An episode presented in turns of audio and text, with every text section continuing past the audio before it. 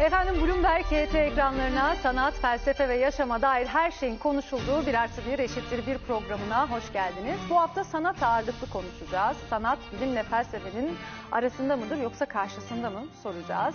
Bir sanat eserinde içerik nedir, öz nedir, biçim nedir ve nasıl yorumlanması gerekli bakacağız. Çok değerli bir konuğumuz bizimle birlikte, çok değerli bir isim. Ressam Taner Ceylan bu hafta bizimle birlikte. Efendim hoş geldiniz. Hoş bulduk, merhabalar. Merhabalar. Ee, şimdi sanat konuşacağız dedik. Biraz konuyu belirlemiş gibi olduk ama çerçeveyi de yine çizecek olursak. Şimdi ben aslında şunu sormak istiyorum. Daha doğrusu e, çerçeve içerisinde konuşacaklarımız arasında kalması bakımından. Şimdi her çağda görsel iletişim dediğimizde çizgi çok ön plana çıkıyor. Yani bunu mağaradaki, mağaranın duvarlarındaki resimlerden günümüze kadar da taşıyabiliriz. Gerek e, bir ifade ya da bir iletişim aracı olarak çizgi belirleyici ama dönem dönemde resimde çizgi daha ağırlıklıyken bazen de rengin ön plana geçtiğini görüyoruz. Bu durum bize o döneme ait ne gibi ipuçları veriyor, bunu nasıl değerlendirmek gerekli diye ben açıkçası hem e, merak ettiğim hem de sormak istediğim konulardan bir tanesi bu. Ama sohbete başlamadan önce ben eminim Dücani Cündoğlu'nun da size soracakları ve e, eklemek istedikleri vardır. O yüzden ben sözü size bırakayım. Akabinde de zaten sohbetimiz başlasın. Evet, önce e, hoş geldin. Programımızı teşrif ettin. Hoş bulduk. E, o yüzden teşekkür ediyorum. E, bu akşam müstesna bir akşam olacak. E, umarım felekten bir akşam çalabiliriz. E, şimdi Pınar tabii başlıklara işaret etti. Çizgiden e, çizgi ve renk karşıtlığı benim de zihnimde bu ve seni bir ressam olarak tanıttı doğru ama e, burada e, konukları davet ederken özel konukları özellikle e, onların en güçlü oldukları zaten tanınır bilinen yanları dışında onların asıl genelde kamunun pek e, kamuya göstermedikleri yanların, entelektüel yanlarını da böyle biraz ortaya çıkarmayı amaçlıyoruz. Gizli şeyimiz, ajandamız bu. E, o yüzden çizgi ve renk üzerine e, görüşlerini merak ediyoruz ama ben kısaca bir iki şey söylemek istiyorum. Şimdi çizgi deyince e, tabii ki e, ilk mağara resimleri için çizgiyle başladı derler. Oysa onların renklendirildiğini de biliyoruz. İki e, mağara, biri Şevo mağarası 35 ila 37 bin yıllık kabul ediliyor. Bir de daha önce meşhur olan Lascaux mağarası. Orada işte atlar, bizon resimleri vesaire. Bunları niçin yapmış olabilirler? Bilim adamları, işte e, tarihçiler vesaire, antropologlar bir sürü yorumlar yapıyor. Fakat çok benim de değer verdiğim bir e, filozof, Collingwood, bu e, tür yanıtları ele aldıktan sonra diyor ki ya bunları aslında kurcalamaya gerek yok. İnsanın çocuksu bir yanı vardır. İnsan oynamak ister ve bu resimlerin, e, bu çizgilerin ve e, o mağara duvarına e, çizilen resim, fresklerin diyelim artık e, bir anlamda e, nedeni, ortaya çıkma nedeni oyundur diyor bence. Şimdi e, felsefe e, daha en başında sanatla karşılaştığında bunu tabii bir küçümseme edasıyla söylemiyor. Buradaki oyun, çocuksuluk, sanatı küçümseme değil ama biz biliyoruz ki Platon'dan itibaren Platon e, sanatçıları hakikate göre sıraladığında önce ideayı, kavramı koyuyor. Sonra onun yanına imgeyi koyuyor, marangozu koyuyor. Ressamı ya da şairi hakikate uzaklığı bakımından, ideaya uzaklığı bakımından zanaatkarın da arkasına koyuyor. Şimdi bu akşam ilan ettiğimiz için soruyorum. Ee, sanat, bilimle felsefe arasında nerede duruyor sence? Şimdi kendi içimde de bir sürü katmanlarım var. Bir ressam Taner var.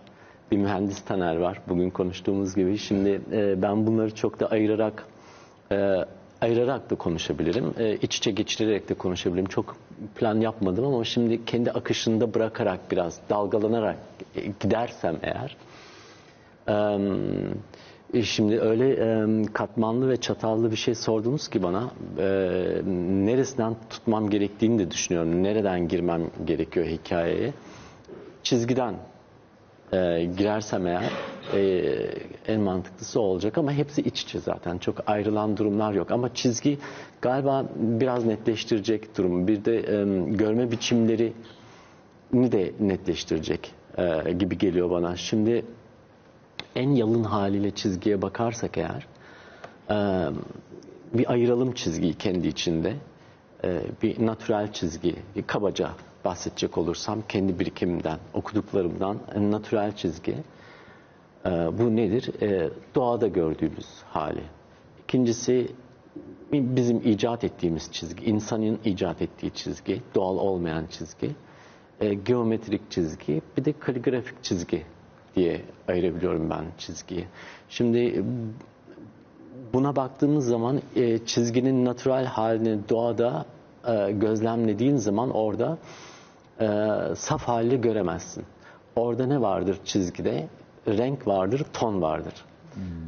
E, yani e, orada e, hepsi iç içedir. Doğada çizgide e, derinlik vardır. Ton da vardır, renk de vardır. Yani neyi e, kastediyorum ben burada? Ağacın bir dalı mesela. Ufuktaki çizgi. Yani renksiz çizgi olmaz. Olmaz. Doğada olmaz bu. Ancak insanın icat ettiği çizgide e, saflık vardır. Arılık vardır. Çünkü sunidir. O harika. E, ama e, şurada çatallanıyor iş. E, insan o çizgiyi icat ederken, çizerken bir ton açığının yanına koyduğu anda kağıdın üstünde mekan ortaya çıkar. Espas ortaya çıkar. Çünkü o zaman düzleme dönüşür o. Evet. Ve farklı farklı çizgi, farklı tonlarda çizgi koyduğun anda o zaman insan ne yapmaya başlar? Dünya açar. Bir dünya yaratmaya başlar. Yani e, soyut resmin kökeninde aslında burada Non figüratif. e, non figüratif. Yani aslında çizgiyle insan orada dünya açmaya sunmaya başlıyor. Burada Zeynep Sayın'ın da kulaklarını çınlatıyorum. Heidegger'e de bir selam çakabiliyoruz burada. Dünya açma. Evet. Değil mi? Ee, e, bir de geometrik diğer katmana geçersek aslında bu şeyden hemen buradan bulandırmadan net net gideceğim. Şimdi bulanık gibi görünür ama insanın farklı çizgilerle e, kağıt üzerinde yeni bir dünya açması, alan açması e, demek ki illa her şeyin realist e, olması gerekmediğini de gösteriyor. Yani açık renk çizgiyle ya da açık ton bir çizgiyle koyu bir ton çizgi yan yana koyduğun anda arada oluşan boşlukta bir mekan var orada. Hacim olur. Hacim oluşuyor, espas oluşuyor. Bu çok önemlidir. E, bu insan icatı bir şeydir. E, e, diğer e, işte geometrik çizgide ise e, sınırlar ortaya çıkar. Yani bir dikdörtgen çizersin, bir altıgen çizersin. Orada artık sınırlandırırsın. Katı sınırları vardır artık o çizginin, geometrik çizgidir. o. Kontur. Kontürdür. Kontur oluşturur. Bu da nedir? Sanattaki karşılığı minyatür, gotik, ee, ondan sonra tekrar neoklasizm, modernizm, Mondrian'a kadar yani bu her tarihte kendini gösteren bir şeydir. Dördüncü e, çizgi ise bana göre kaligrafi ve e, bu e, bana en yakını diyeyim, en şairane, en şiirsel olanıdır kaligrafik çizgi. Yani e, şimdi burada e, kaligrafik çizgiye baktığın zaman ise neyi görüyorsun? e, dalgayı görüyorsun. Sınırsızlığı görüyorsun. Melodiyi görüyorsun. E, Bu şeye göre değişmiyor ama alfabesine göre. Yani Arapça mesela bu dediğin kaligrafik çizgi ben kaligrafiden bahsetmiyorum. Az arabesk çizgi de diyebilirsin sen buna. evet. Ha. Ee, e, e, bu, bu şu yüzden kaligrafik çizgi diyorum ben buna. Ee, kaligrafinin kendisinde ki melodi e, ne zaman ortaya çıkmış, ne zaman yakalanmış bir bunu düşün. Bir de Batı sanatını düşün. Ne zaman ortaya çıkıyor kaligrafik çizgi? Barok, rokoko. Değil mi? Yani, Evet. Yani aradaki e, yüzyılları düşün. Ortaya çıkışını tetikleyen nedir peki?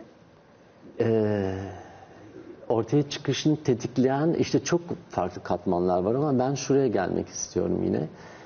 E, bu çizgide görme biçimleri ve e, sanat tarihsel e, dizgeler de çok netleşiyor. Şimdi e, müzik de çok önemli mesela. Ona gelmek. e, yani Barok o- müzik. o- barok ha, mesela bak barok müzikle barok resim eşleşmiyor Evet. ya da Rönesans resmiyle Rönesans resmi de eşleşmiyor. Ee, Rönesans barok resmi ne zaman kimle eşleşiyor? Bana göre ne zaman kaligrafik çizgiye, arabesk çizgiye Wagner'in üvertürlerini düşün.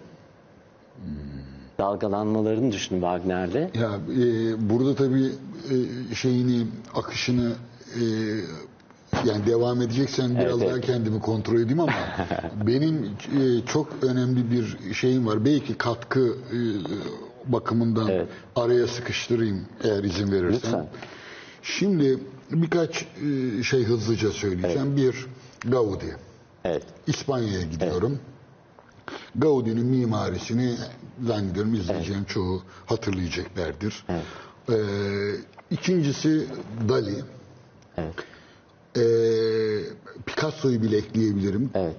Kübik olmasına rağmen ama sinemada Buñuel Evet. özellikle Dali ile irtibatlandırarak bir de araya Goya'yı sıkıştırıyorum. Şimdi benim e, İspanyol ruhunun e, Avrupa'dan e, ayıran tarafının e, 800 yıllık e, Endülüs deneyimi olduğunu Evet.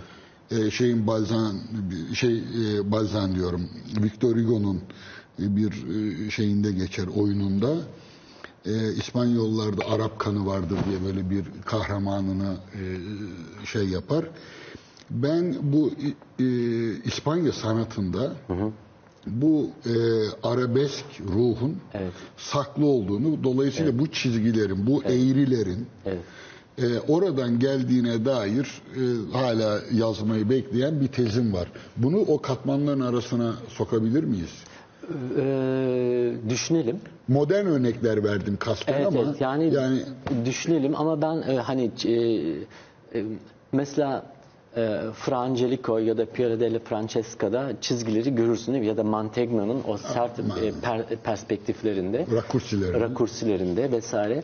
E, ne zaman e, Leonardo çıkıyor ve Mona Lisa ile ne diyor?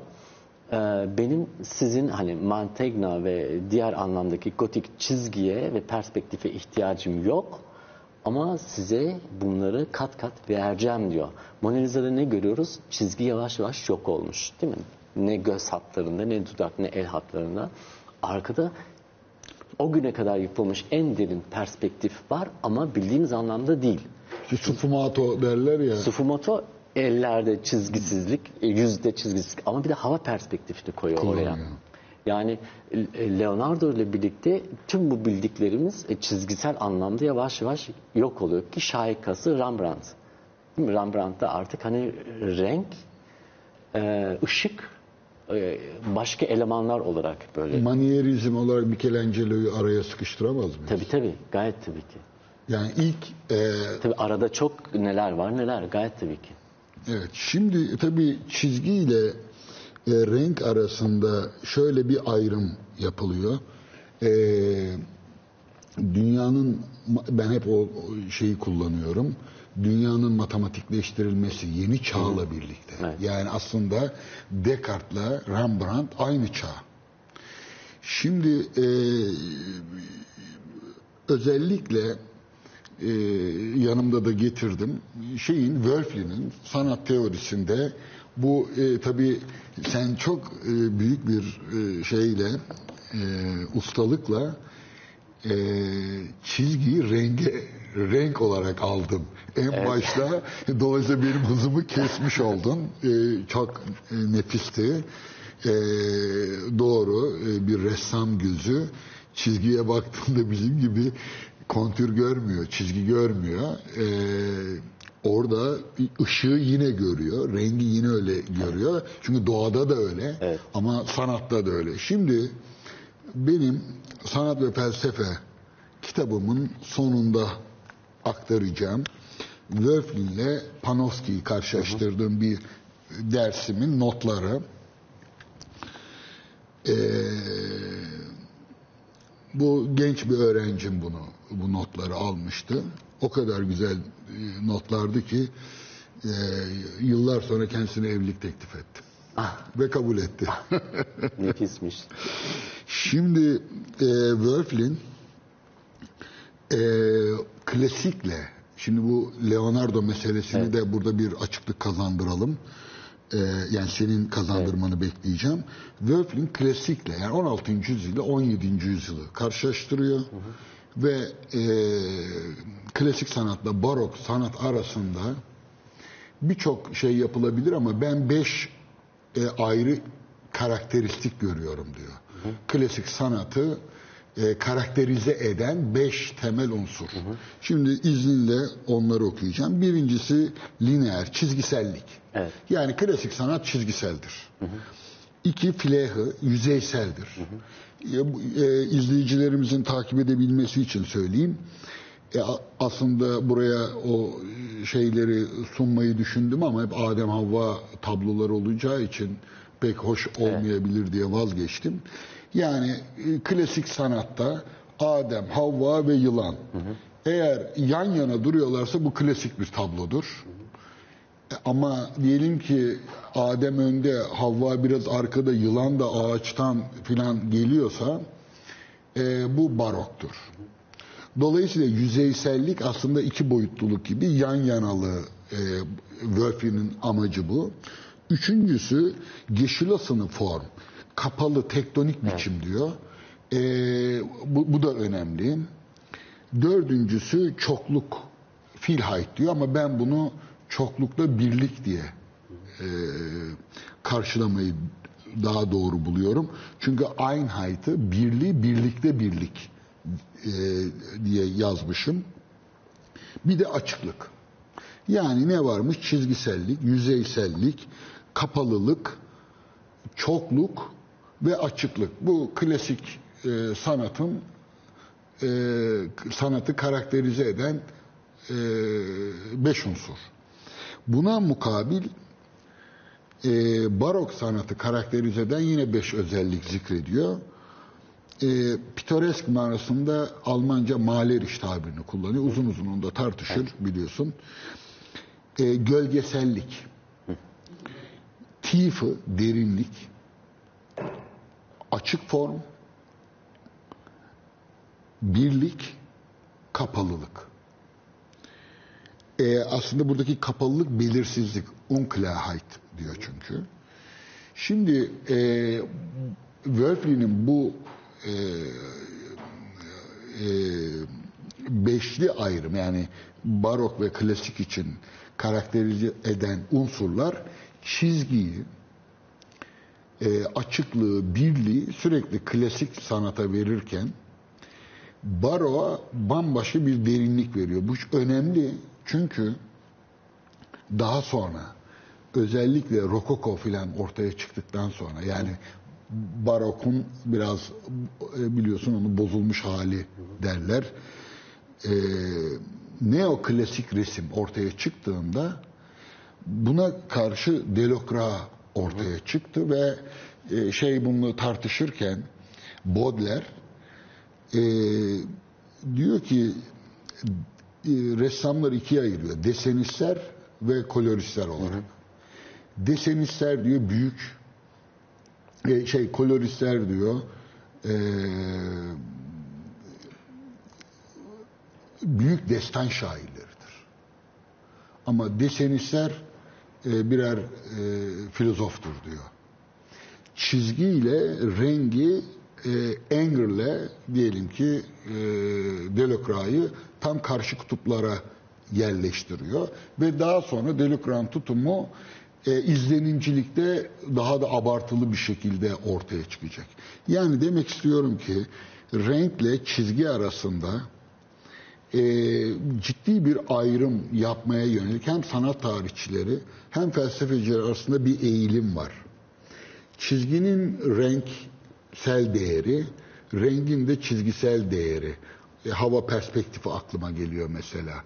Bununla ilgili e, bunları dikkate alarak e, ne diyebilirsin? Ya bu ayrım ayrımlara abanmayı Ben e, anlayabiliyorum. Yani e, bu anlamda teorik bir bakışı anlayabiliyorum. E, fakat e, böyle olmadığını biliyorum. uygulamada. Evet. E, çünkü e, desen, çizgi e, rengin altyapısıdır. Çünkü e, e, renge girecek olursak e, renk kendi içinde nasıl ayırabiliriz rengi? E, şiddeti yani Yoğunluğu. yoğunluğu değil, şiddeti, rengin şiddeti. Yani nedir şiddeti? Işığı ne kadar yansıttı ya da Tamam. içinden ne kadar ışık çıktı. Ee, ikincisi valör, yani değeri. Ee, e, içinde e, ne kadar kendinden renk barındırıyor, ne kadar barındırmıyor. Ee, bunu da e, açarız. Ee, üçüncüsü de diğer renklerle yan yana geldiği zaman etkisi, Uyumu. uyumu ya da uyumsuzluğu. Uyumsuzluğu. Ee, şimdi e, ışık tayfından ne görüyoruz? İşte kırmızı, bütün o yedi rengi görüyoruz. Yedi renk orada bize saf haliyle göründüğünü farz edelim. O ışığın şiddeti orada sabittir. Yani bize e, rengin şiddeti sabittir. O kırmızı bize orada en net şekilde görünür. Şimdi biz bu e, bu e, valörü ise e, rengin valörünü nasıl değiştiririz? İçine başka bir renk katarak e, düşürebiliriz ya da gri koyarak da soldurabiliriz. Işığını azaltabiliriz. Yani valör çok önemli bir şey. E, üç- üçüncüsü de e, e, diğer renkle nasıl yan geldiği. Şöyle hemen anlatacağım daha net olacak. E, e, mesela bir gül resmi yapmak istiyorsun. Bu gül resmini kırmızı bir gül yapmak istiyorsun ve bu kırmızıyı nasıl ortaya çıkartırsın en iyi? Renkleri karşıt renkleriyle yan yana koyarsan o rengi ortaya çıkartırsın. Fakat aynı şiddette iki zıt rengi yan yana koyarsan birbirini öldürür. Onun için yeşilin valör değerini e, ve kendi renk şiddetini arkaya itersin. Yani o yeşilin içerisine yine kontrastını koyarsın. Yeşili kırmızı koyarak grileştirirsin, arkaya atarsın. Yeşil yeşil olarak görürsün ama daha nefti bir yeşildir, daha solgun bir yeşildir. Ama kırmızıya da dokunmazsın, o kırmızı gül sana patlar. Yani e, renkler diğer renklerle nasıl yan yana geleceğiyle alakalı önemli bir durum vardır. En önemli unsur budur. Şimdi resim e, yani klasik anlamda e, resmi düşünürsek eğer modern resimden bahsetmiyorum ki onun için de geçerlidir. Çizgiyle önce kompozisyonu oluşturursun. Altyapıyı oluşturursun, geometrisini oluşturursun, espası yaratırsın.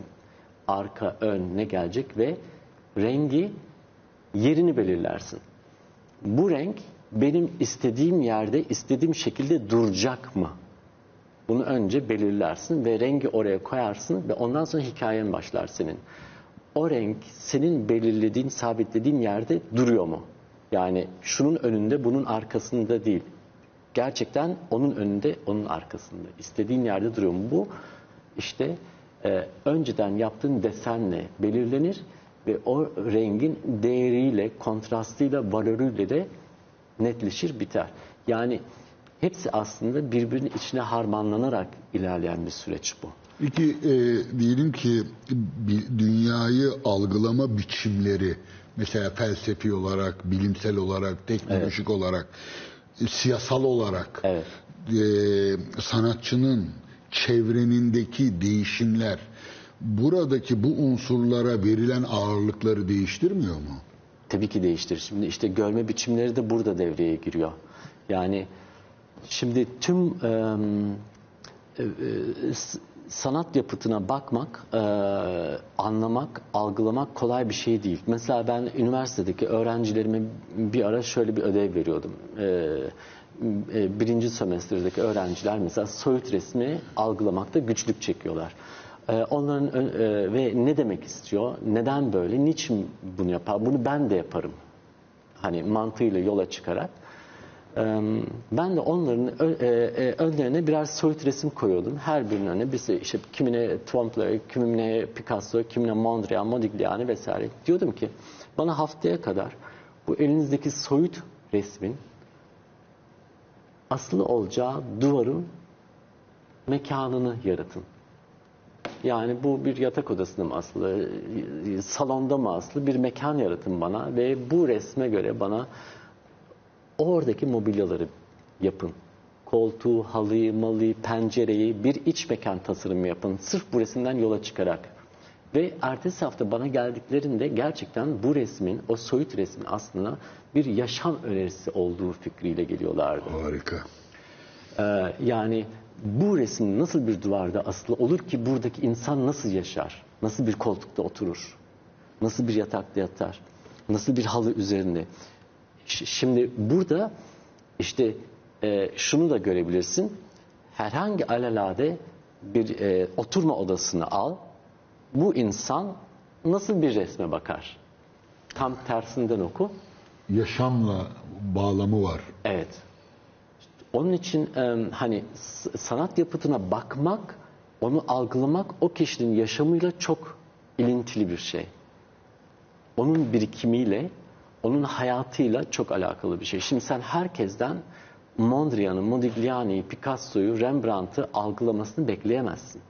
Çünkü onunla eşleşmez, onun hayatına dokunmaz ya da dokunur bilemezsin. İşte o anlamda tabii ki işte politik görüş, siyasi görüş, gündelik dokunduğu hikaye onun sanatsal anlayışını, sanat yaklaşımını çok belirleyen bir şey. Tam da bu noktada belki birinin e, bir sanat eserine baktığında önce renge mi odaklandı yoksa çizgiye mi odaklandı da belki de o insana dair ipuçları veriyor olabilir diyeceğim ama reklamlardan sonra konuşmak için söyleyeceğim bunu. E, Soluklanalım akabinde devam edeceğiz.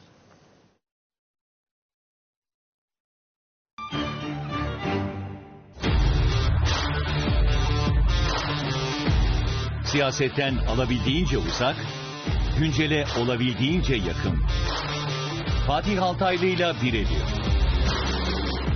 Bu haftanın konukları oyuncu Cem Davran, müzisyen Dilek Türkan ve tarihçi İlber Ortaylı.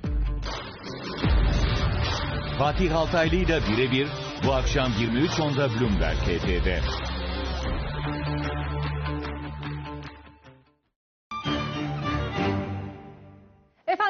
Ediyoruz. Şimdi çizginin kullanımını e, tartışıyorduk ve bu anlamda da bize ne gibi ipuçları veriyor bunu konuşuyoruz. Şimdi barok dönemden bahsetmiştik. Şimdi barok dönem gibi yani daha değerci anlayışın hakim olduğu belki de bu- bunun da bir üsluba da yansımasının olduğu bir dönemde çizgisel değerlerin de yavaş yavaş erimeye başladığını. Evet. Bu bize e, ne ifade ediyor? Bunu neye bağlamamız gerekiyor? Yani çizgisel değerlerin erimeye başladığı değil de yani e, e, çizgisi, e, çizginin e, e, evrimleştiği belki yani bir üst katmanlara geçildiği. E, işte dediğim gibi klasik anlamda geometrik perspektif değil artık hava perspektifine kullanıldığı gibi. Ya da işte çok daha gizli ipuçlarıyla e, derinliğin sağlandığı gibi şeyler. Ama daha, daha sonra işte ne görüyoruz? çizginin yine hani e, modern sanatla birlikte çok önem kazandığını görüyoruz. Yani çok e, daha derinleştiğini görüyoruz. Ama yine burada hep benim aklım şeye gidiyor. E, çizginin e, tek kat bir şey olmadığı çok önemli bir şey. Yani e, yine o kaligrafik hikayede kaligrafinin yani klasik anlamda kaligrafinin ve minyatürde mesela minyatürde ne- nedir hikaye mesela renk vardır bloklar halinde renkler vardır orada e, nesneler şeyler betimlenmez işaret edilir Değil mi? Yani minyatürde e, bir şeye işaret edilir. Bak bu bunu işaret ediyor. Temsil ediyor. Temsil ediyor. Evet. E, ama aynı zamanda da işte kaligrafi vardır. Orada hani Wagner, Wagner'i dinlersin. Ben kaligrafiye baktığım zaman, o hat sanatına baktığım zaman Wagner'in dalgalarını görüp ya da e, ama bu şu demek değildir. Ee, tek sesli müzik ee, daha aşağıda, daha yukarıda demek değildir. Ney sesi de mesela değil mi? Çok kaligrafik bir şeydir. Ve o Wagner'in dalgasını içinde, o lale gibi süzülmesi de barındırır. Ya, e, şimdi işte konu o kadar derin ve katmanlı ki nereden tutacağımı e, düşünmeye çalışıyorum ama dediğim gibi e, tüm şimdi ben böyle hani kaç yıllık birikimimle ortaya konuşuyorum, akıyorum, dalgalanıyorum. E, bu da görme biçimlerinin aslında e, yıllar gerektirdiğini. Değil mi? Şimdi kendi kendime düşünüyorum. Kolay bir şey değil. Yani görme biçimlerine hakim olmak, görme biçimlerini geliştirmek, e, en azından e, banaliteden kurtulmayı sağlayan bir şey.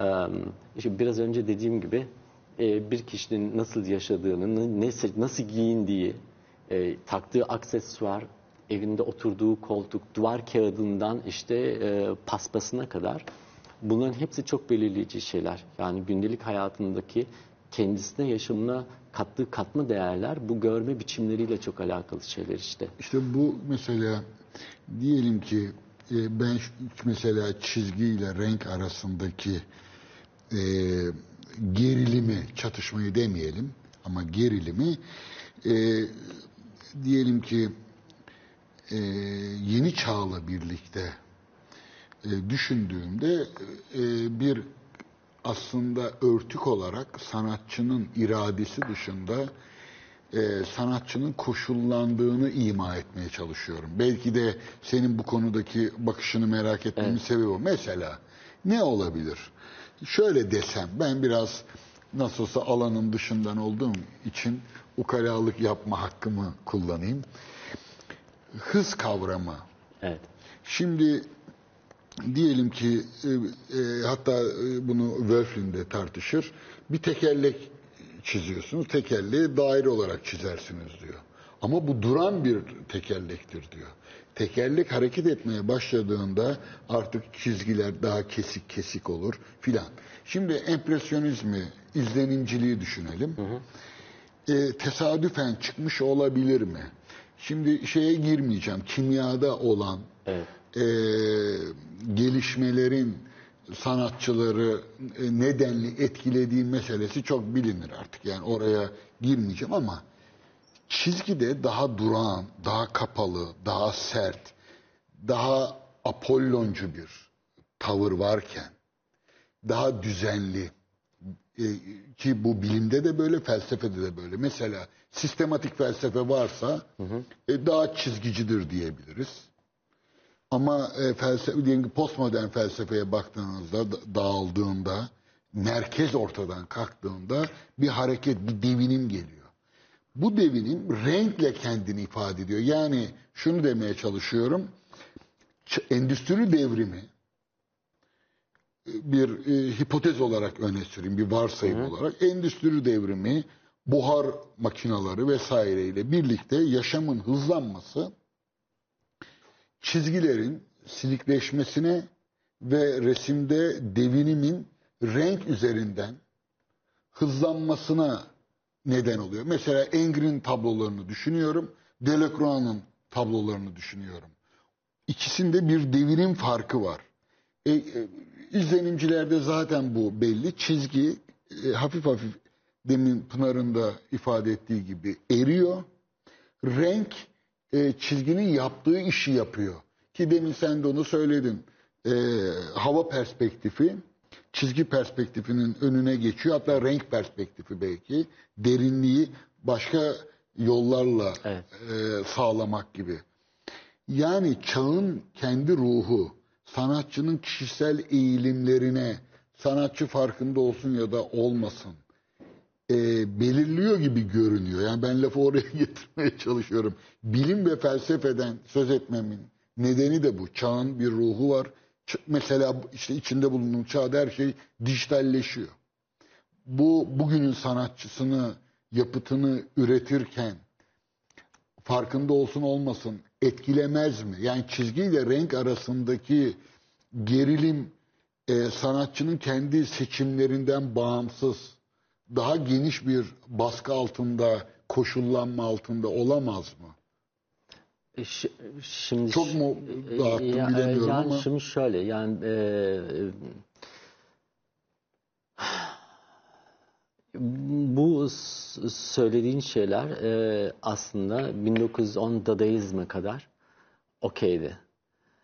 E, ama Dadaizm'den sonra e, ve modernizmden sonra zaten bu renk ve çizgi sanatın e, belirleyici elemanları değil artık. E, sanatın tek bir tanımı da yok artık. Yani çok uzun süredir tek bir tanımı yok. hiç kuşkusuz. Evet ve e, şüphesiz zamanın ruhu diye bir şey var. Ve şüphesiz zaman e, kendi sanatını da üretiyor ve e, son sanırım hani e, son 30 yıldır 50 yıldır belki de 80'lerden sonra. e, evet, e, zamanın ruhunun e, ne ürettiği o zaman artık kestirilemeyen bir şey gibi geliyor bana. Yani işte e, e, Matisse'in o yeşil burunlu kadın çıktığında fovlar demişler, vahşiler demişler, fovizm vesaire ya da fütürizm ama artık çok uzun süredir e, bu tanımlar üzerinden, akımlar üzerinden sanat tanımlanmıyor. Artık çok bireysel bir şey ve çok çatallı bir e, alan haline geldi sanat. Tek bir tanımı da yok. Hele çizgi ve renk üzerinden asla tanımlanmıyor. Çünkü hani bunun içinden artık kavramsal sanat var, elektronik sanat var, dijital sanat var. Ee, o var, o var, o var. Optik sanatlar. Opti- o- optik sanat bile çok artık klasik bir Klasik, şey. doğru. Yani kinetik sanat, optik sanat, e, e, land art vesaire vesaire vesaire. Şimdi yani bugün artık iş çok daha karışık hikaye. Ama yine geriye gidecek olursak eğer e, e, yine dizgeyi şaşırmamak için e, kanımca e, hani e, Şimdi şeyi nasıl ele alacağız değil mi? Ee, Mondrian'ı nasıl ele alacağız? Hem çizgi var hem renk var. İst- e, biraz ilerisinde Jackson Pollock çıkıyor. Şimdi kaligrafi mi, çizgi mi, renk mi? Değil mi? Ee, Sınıflandırılamıyor. sınıflandırılamıyor. Ama e, gerçekten zeitgeist ve zamanın ruhuna ait çok özel şeyler. E, şimdi mesela 80'lere baktığımız zaman 80'leri e, tanımlayacak sanat e, hani 30'lara, 40'lara, 50'lere ya da 20'lere onlara baktığımız kadar net değil.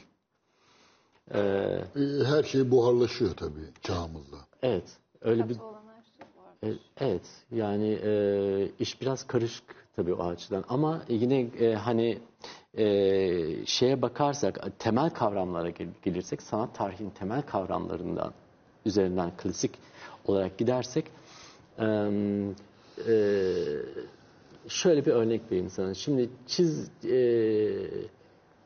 duygu.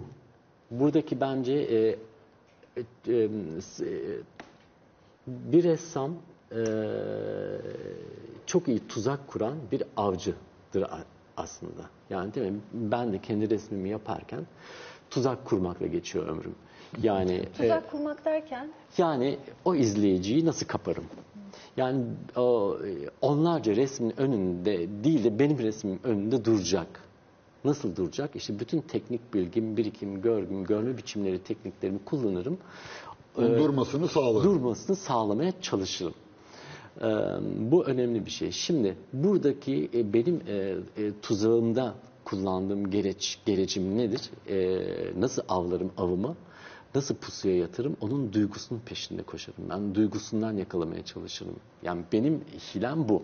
Benim e, kurduğum o ke- e, keskin bıçaklar, jiletler, bilenmiş durumlar duygu yakalamak üzerinedir. Şimdi e, ben onun için kendimden yine yola çıkarak bir örnek vereyim sana. Çok basit olarak mesela e, e, düz bir kağıt üzerinde e, bir kabaca bir figür çizdiğimi düşün. leke olarak e, bir kafa, omuz, e, bacaklar duruyor. Ona bir gölge attığım anda iş değişiyor. Gölge çok önemli. Yani gölge ne zaman işte çok çok daha- Hacmi de oluşturuyorsun. hazmi oluşturuyorum, ışığı ortaya çıkartıyorum. Işığı nasıl ortaya çıkartıyorum? Işığın kaynağına işaret ediyorum. Ve gölgenin uzunluğuna göre de günün saatini belirliyorum. Değil mi? Hatta açısına göre. Açısına göre, yani uzunluğuna açısına göre. Şimdi çok uzun gölgeli bir figür düşün o kağıt üzerinde. Onun ya en basit hikaye bu mesela değil mi? Onun yarattığı duygu nasıl bir duygu mesela? Herkeste o duygu oluşuyor şu an. Ha, o duygu nasıl bir duygu? Ee, en son e, ne zaman karda yürüdünüz? Bir düşünün. Oldu bayağı. Ama hatırlıyorsun değil mi? Sessiz. Dünya sessizliğe gömülür. Ses yok olur. Sadece ayak seslerini duyarsın ve onlar o duygu çıkar ortaya mesela. Şimdi e, duygu onun için e, önemlidir. Yani tüm bunları oluştururken Hiçbiri rastlantısal değildir bunların. Evet. Yani orada hani o, o renk koyarsın, onu da yaparsın, o gölgeyi de, o çizgiyi de koyarsın, çatıştırırsın falan filan. Şimdi bir ressam olarak bunları öğreniyorsun, yıllar içerisinde öğreniyorsun, yapıyorsun, ediyorsun. Ama sanat ne zaman ortaya çıkıyor? Tüm bunları yapmak istemediğin zaman, duymak istemediğin zaman, onlar artık, Harikasın. onlar zaten sende. Yani düşünmüyorsun artık ama neyin peşindesin artık? duygunun peşindesin. O duyguyu da e, nasıl yakalıyorsun? O artık sana, senin e, birikiminle ve öteki tarafla olan ilişkinle alakalı bir şey. Aslında avcıyken avlanıyorsun gibi oluyor değil mi? E, tabii bir anlamda değil mi? E, o, o duygunun peşinde olurken o, o sana senin yarattığın bir şey olmuyor. Seni de var ediyor aynı zamanda. İşte o. Yani aynı evet. Şimdi e, şimdi e, e, Kriko'nun resmini ele al. Evet. Oo.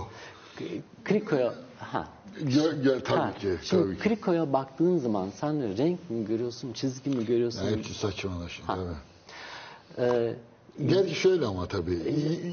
şimdi oraya girme ama Girme. anlıyorum senin Tamam. ne demek isteyeceğini. Ama ben diğer başka bir iki örnek de e, vermek için. Mesela işte e, Delvo'ya baktığın zaman, Vermeer'e baktığın zaman ya da Baltus'a baktığın zaman. Baltus çok iyi bir örnek oldu değil mi? Baltus'a baktığın zaman Ee, gerçekten yani e, Baltus resimleriyle bütün sanat tarihini öğrenirsin, teknikleri öğrenirsin, rengi, valörü her bir şey öğrenirsin.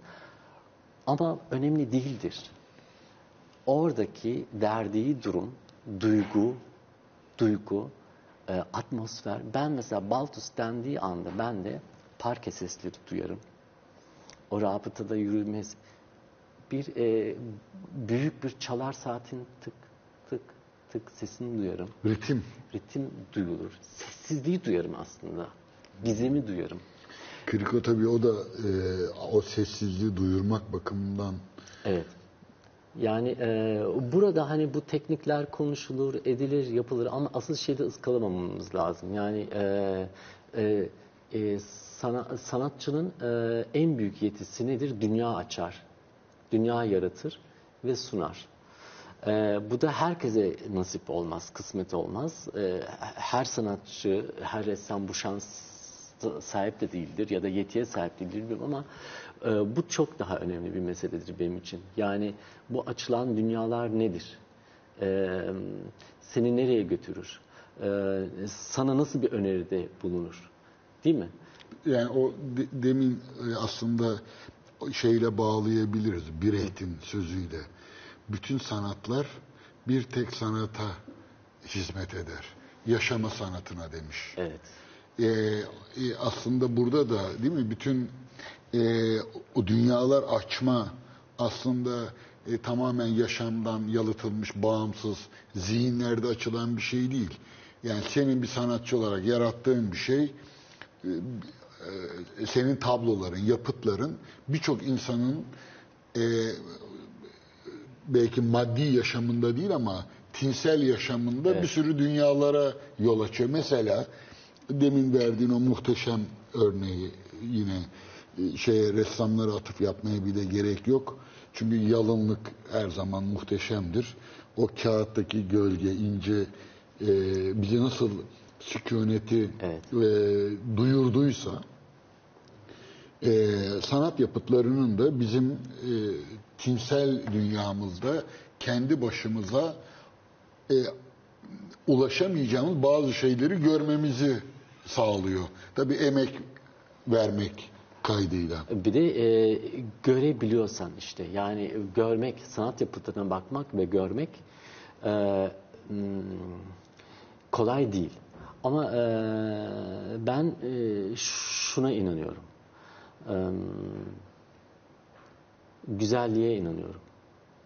E, ve saf güzellik diye bir şeyin varlığına da inanıyorum ben. E, bir gül benim için e, üç aşağı beş yukarı dünyadaki bütün insanlar için güzeldir.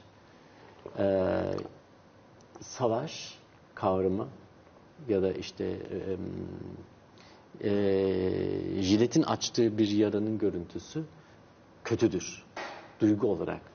Şimdi e, Evrensel değil mi? evrenseldir demek isteyeyim, istiyorum. Yani e, ben de e, bu, bu benim pusulamdır her zaman. Yani bu çok tartışılır tabii. Ben kendi doğrumu söylüyorum. Çok tartışılır bu söylediğim. Bu böyle mutlak yok tabii ama ben e, e, çok zor bir hikaye olmasına rağmen ona inanıyorum. Yani bir sanat yapıtına e, bakıldığı zaman e, Japonya'daki birisinin veya işte Amerika'daki birisinin ya da Türkiye'deki birisinin üç aşağı beş yukarı benzer duygulanımlara kapılabileceği umuduyla resmediyorum. Yani bir eserde o gülün neyi temsil ettiğini anlamadan da o gülün çok e, güzel ve çarpıcı bir şey olduğunu düşünerek de o eserin önünde dakikalarca durabiliriz. E, işte e, ben buna inanıyorum ama emin de değilim. Yani bu çünkü hani e, e, çünkü burada gelenek ve inançlar da şeyi çok belirliyor ya. E, görme biçimlerini ve e, olaylara, nesnelere, durumlara bakışları çok etkileyen bir şey. Ama burada mesela çok zor duru öyle bir vurguladın ki e, e, en azından izleyiciler için genç izleyicileri de dikkate alarak sorayım. E, diyelim ki e, kendi yapıtlarına yani bir sanat yapıtına e, şey mi e, yani ba- bazılarının aklına gelebilir diye söylüyorum. Evet. Yani bir sanat yapıtını anlamak çok zordur. E, yani çok mu okumak lazım? Hayır, değil mi? Hayır, hayır. Ha, nedir oradaki zorluk? E, eğitim mi gerekir? E, şeyi e, ben e, örnek veririm. Çok iyi bildiğim e, bir şey.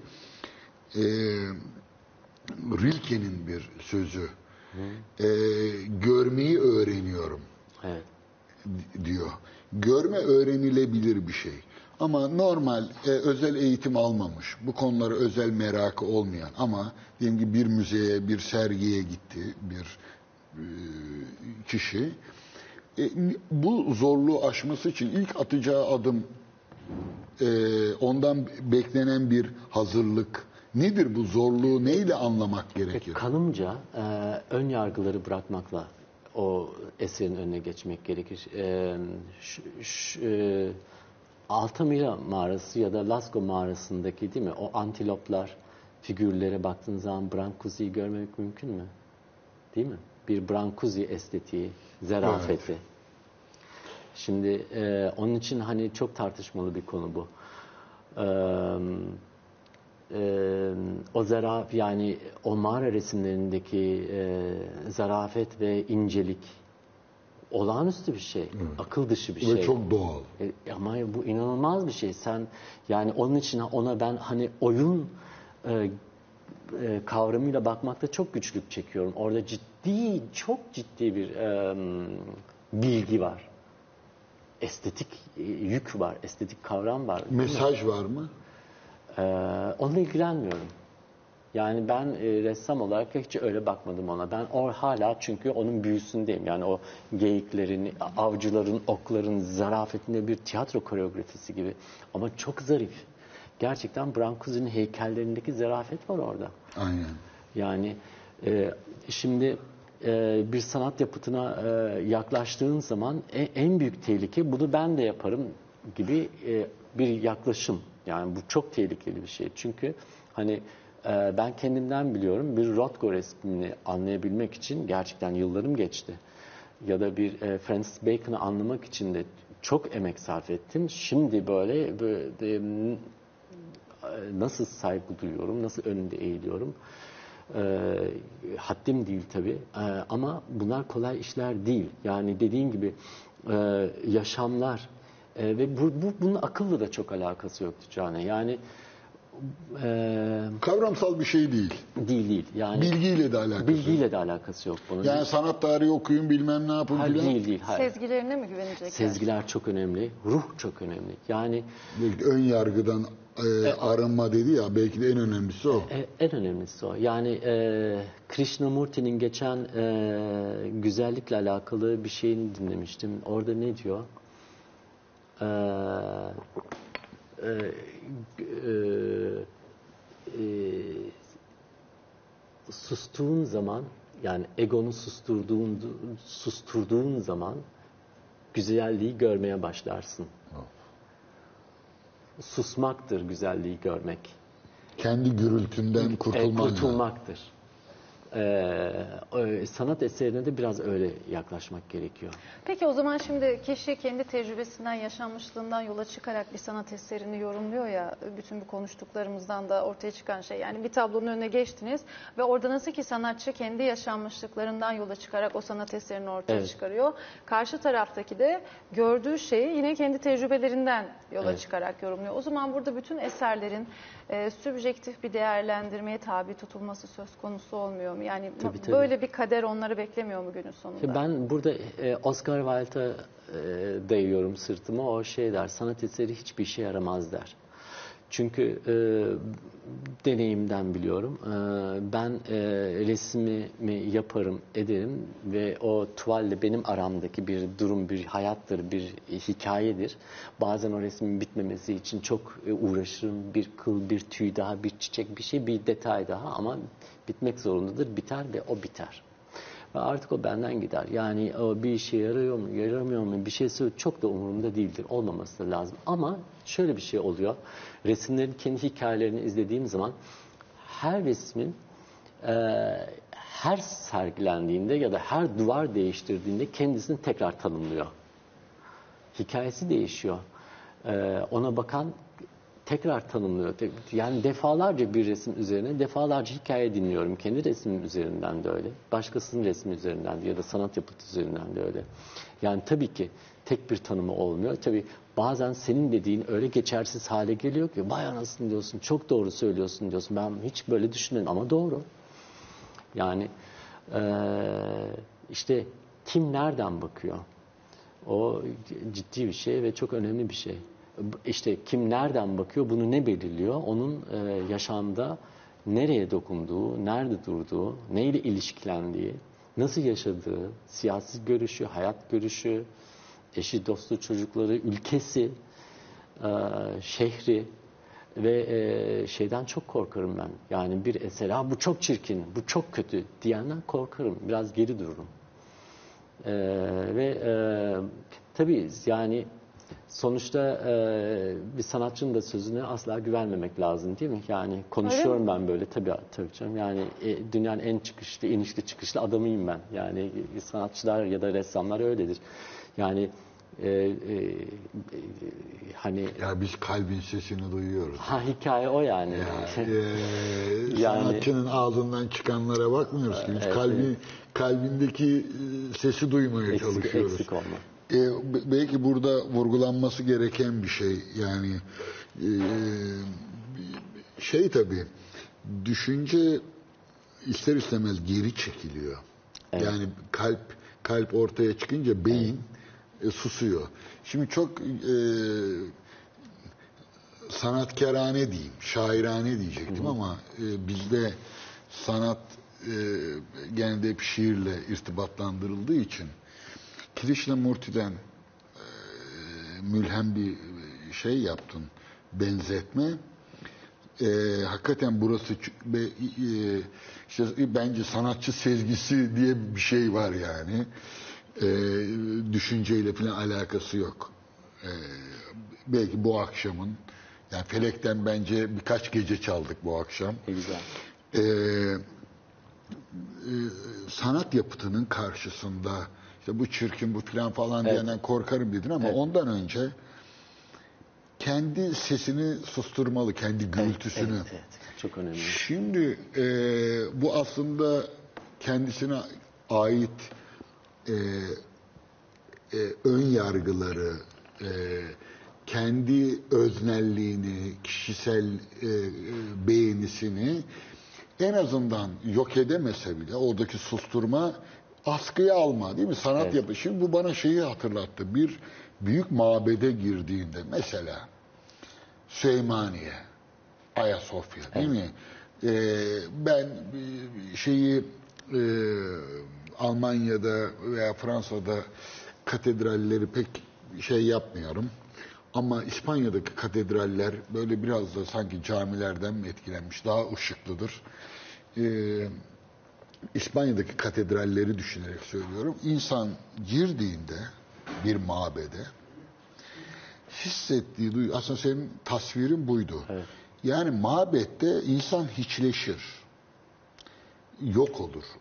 Yani yüce yüce karşısında Evet. e, kendisini bir katedralin içerisinde yani Süleymaniye içerisine girdiğinde ben geldim arkadaşlar diyemezsin yani ya da Sultanahmet Camii'ne girdiğinde yani birden sen yok olursun ve şey e, mabedin kendi o e, ambiyansı mı diyelim atmosferi seni hiçleştirir. Ama yani bu bir yok olma değil de sanki bir bütüne katılma gibidir. Yapıtta da sanki izleyicisinden buna benzer bir şey bekliyor. Da, yani geri itmeye çalıştıysam da beceremedim. Aklıma çünkü hep aynı sözcük geliyor. Huşu. Yani bu nefsin eee insanın egosunun, kişiselliğinin o gürültünün susturulmasına aslında biz bir tek kelimeyle huşu deriz. Ee, e, bu huşu duygusu e, çok psikolojik bir şey e, aslında tutum. O yüzden kitaplarla alakası yok, bilgiyle alakası yok. Yani bu sadece bence sanat yapıtı değil, bir insanı anlamaya çalışırken de öyle. Bu sanat yapıtının e, içeriği, fenomeni, konusuyla alakalı değil değil mi?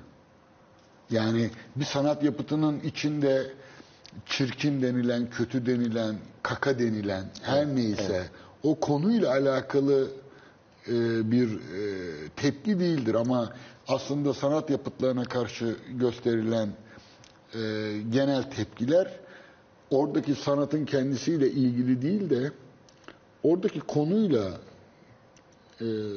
o tepkiler ortaya çıkıyor sanki.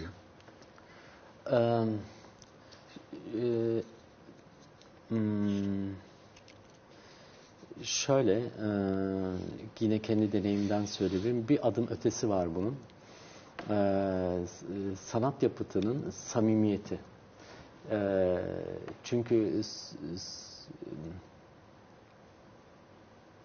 Şimdi e, bana kız kızacaklar diye düşünüyorum ama e, ben e, klasik ekolden e, gelen birisi olarak bunu söyleme hakkını kendimde buluyorum. Sanat yapıtı bir sanatçının elinden çıktığı zaman e, o sanatçı oraya e, sadece e, fikrini aktarmıyor, e, ruhundan, içinden, bedeninden bir şey de oraya veriyor, e, bırakıyor.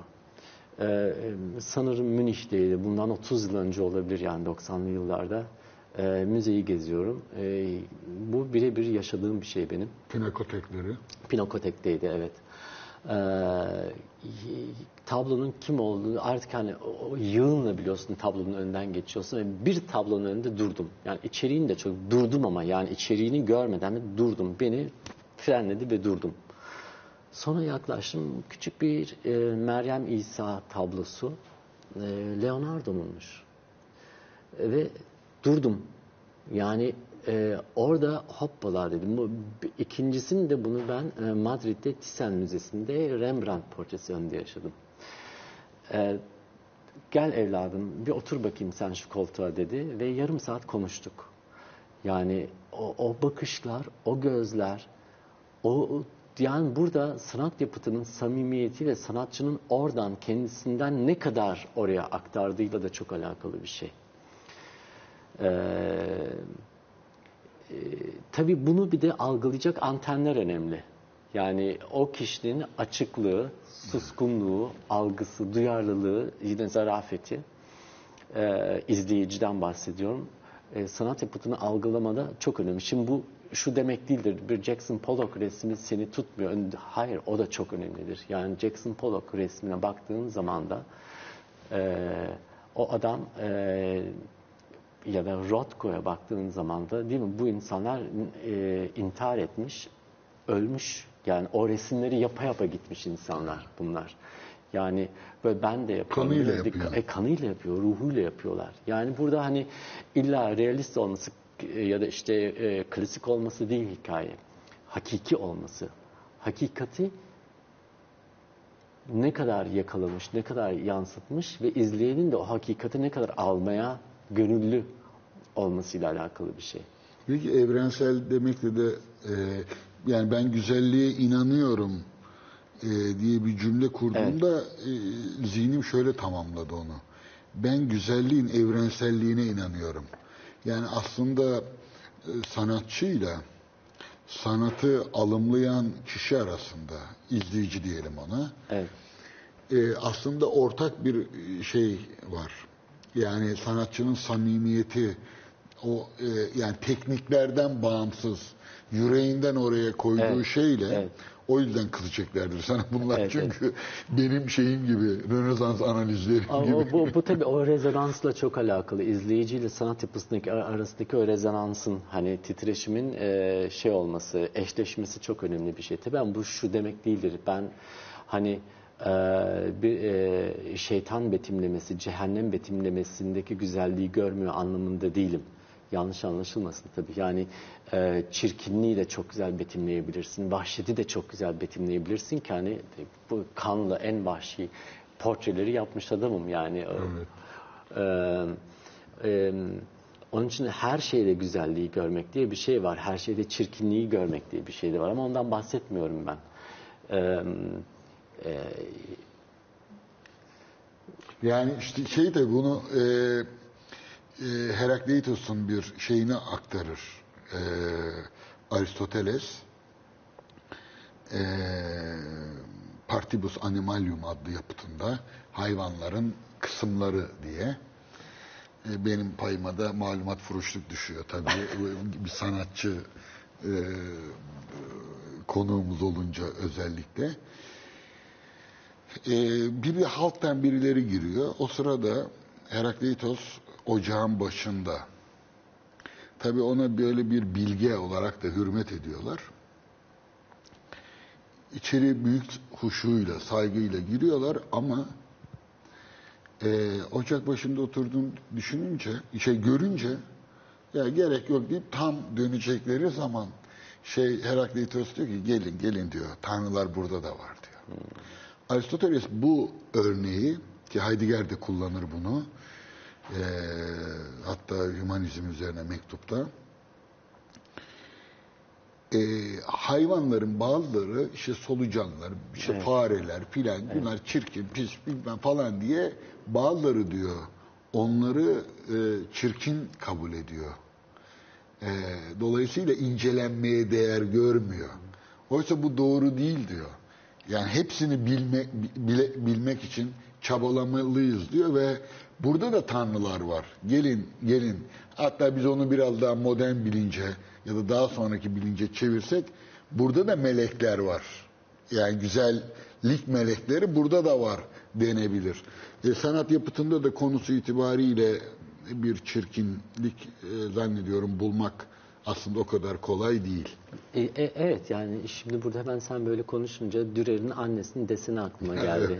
Değil mi? E, e, ne ihtişamlıdır. Ya da şimdi oradan direkt zihnim Lucian Freud'un e, bedenlerine aklım şimdi oraya gitti. Yani o e, alabildiğince kilolu insanlar e, ya da zayıf insanlar ama orada ne vardır? E, Lucian Freud'un en büyük özelliği ruhu gösterir sana.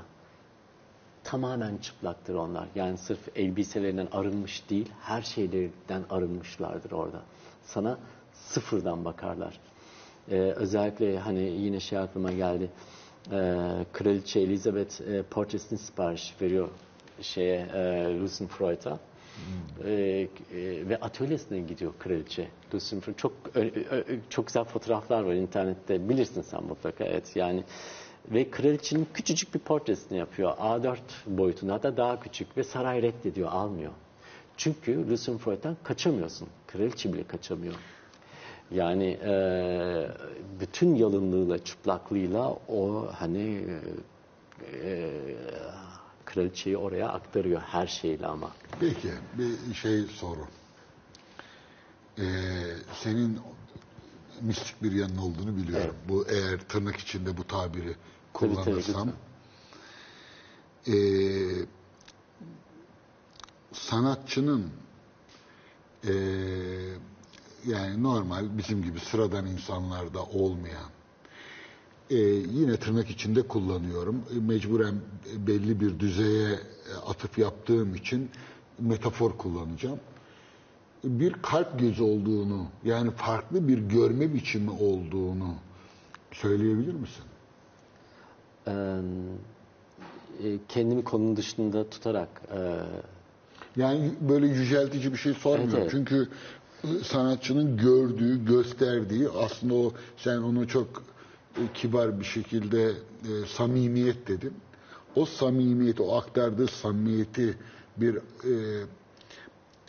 bir yaşanmışlık olmadan aktaramayacağına göre böyle bir mistik yan Var tabii ki var. Yani bu sanat tarihine baktığın zaman bir sürü e, sanat yapıtının çağından önce ortaya çıktığını görüyorsun. Öngörmüşler. e, sezgi Sezgi. Tabii Ama yani işte bu da sanatçıyı yalnızlaştıran bir şey değil mi? Yani pek çok sanatçı vardır ki hakkı çok sonradan verilmiştir kendisine.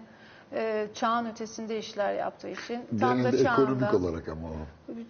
Hocam değer olarak da öyle değil midir? Yani ekonomik olarak peki ama aynı zamanda hani değerinin anlaşılması salt ekonomik olarak değil ki. Dolayısıyla da bu tam da çağının ötesine gittiği zaman sanatçı biraz onu kendi çağı içerisinde yalnızlaştıran bir duruma dönüşmüyor mu? Şimdi şöyle yani e, şunu e, hatırlamakta fayda var. E, sanatçı yalnız değildir hiçbir zaman. Tek başınadır. Yani e, tek başına kalır evet. Ayrımı yapalım. Evet yani tek başına ben tek başınayım mesela değil mi? Mümkün oldukça da kendimi izole ederek iyi resmimi yapıyorum. İşte dağın başında yaşıyorum artık. İstanbul'da da değilim. Ormanın içindeyim. Ee, ama yalnız değilim. Buramda Vermeer konuşuyor, buramda Kriko konuşuyor, yanımda Leonardo kafama vuruyor, a- a- diğeri çekiştiriyor. Biz, sohbetim 24 saat bitmiyor. Asla yalnız değilim ama tek başınayım. Ve bundan da çok memnunum. Yani kolay değil. Ee, e, ben e, şanslı sanatçılardan birisiyim ki yaşarken takdir edildim. E, şükrediyorum e, buna. E, o yüzden de bahsettiğiniz anlamda hani tek başına bırakılmadım. Kendi tercihimden dolayı tek başınalığı seçtim ama dediğiniz anlamda hani tek başına bırakılmış sanatçılar e, tabii ki e, öngördükleri için, uymadıkları için, dışarıda kaldıkları için tek başına kaldılar ama yalnız değiller. Sanırım sürekli partilediler. Yani e, kendi başlarına ve o görünmeyen dostlarıyla. Ama tabii ki çok zor hayatları olanlar oldu. Hala oldu, var onu da biliyorum. Yani e, haklısınız yani tabii ki. E, aslında ben e, şey dedim yani mesela Van Gogh aklıma geliyor. E, bir e, sanatçının e, yapıtlarının satın alınması ya da yaşarken itibar bu düşünce adamları için de böyledir. Evet. Ee, birçok sanatçı var işte 100 yıl sonra 200 yıl sonra keşfediliyor yani Firmier için en azından bunu biliyoruz Ee, tabloları daha sonra yani burada şöyle bir yaygın kan- kanı var da o yüzden ekonomik olarak diye ekledim yani e, büyük bir sefalet içerisinde yaşıyor ekonomik sefalet Ama ölümünden sonra tabloları milyarlarca, milyonlarca dolara satılıyor. Ee, fakat ruhsal yalnızlık meselesi yani ekonomik olarak sefalet çünkü şeyi al- ben algılı, algılayamıyorum. Bir sanatçının ki sen de onu zaten söylemiş oldun. Bir sanatçı öyle yalnızlığı falan umursamaz. Yani onun tam tersine meşgul edilmemesi gerekir. O çok meşguldür daima. Ama e, dediğim gibi itibar görmeyebilir, ilgi görmeyebilir. Peki e, şeyin e, sanatçının sanatçıların yapıtlarına ya da kendilerine yönelik böyle narsistik bir ilgi beklentisi olduğu varsayılır. Bu e, gerçek sanatçılar için böyle değil gibi görünüyor ama e, böyle midir? Yani her sanatçının alkışa Her sanatçının değil, her insanın takdir görmeye ihtiyacı vardır. Bu bizim doğamızdadır. Yani takdir görmek zorundayız. Ee, bunun için varız. Değil mi? Yani eşimizden, dostumuzdan, e, çünkü topluluk içinde yaşıyoruz, belli bir rekabet içindeyiz. Ve e, her anlamda rekabet içindeyiz. Bakkaldan alışveriş yaparken bile hani e, o iyi peyniri almak, manavla gittiğini en iyi domatesi al. Sürekli bir savaş, rekabet ve takdir edilme. Yani bu tabii ki sanatçıda da var. Olmak durumunda. Ha, beni anlamıyorlar filan. Bir de böyle bir böyle bir ilgi beklemiyormuş. Ee, Şimdi bugün için geçerli değil bu dediklerin. Yani Değil, bu değil mi? değil. Yani bugün için artık çünkü e, hani e, yine dediğim gibi son 50 yıldır belki de şimdi sanat tarihçileri bana kızmasın. Belki daha önceden beri ya da daha belki de 40 30 yıldır bir e, iyi 80 san- sonrası kurtarır. Evet, evet 80. S- e, iyi sanat hemen tanınıyor. E, iyi sanat hemen görünen bir şey artık. Çünkü e, küratörler, müzeler, koleksiyonerler artık hepsi çok iyi e, gözlere sahipler. Çok iyi eğitilmiş e, gözlere sahipler. Görme biçimlerine hakimler.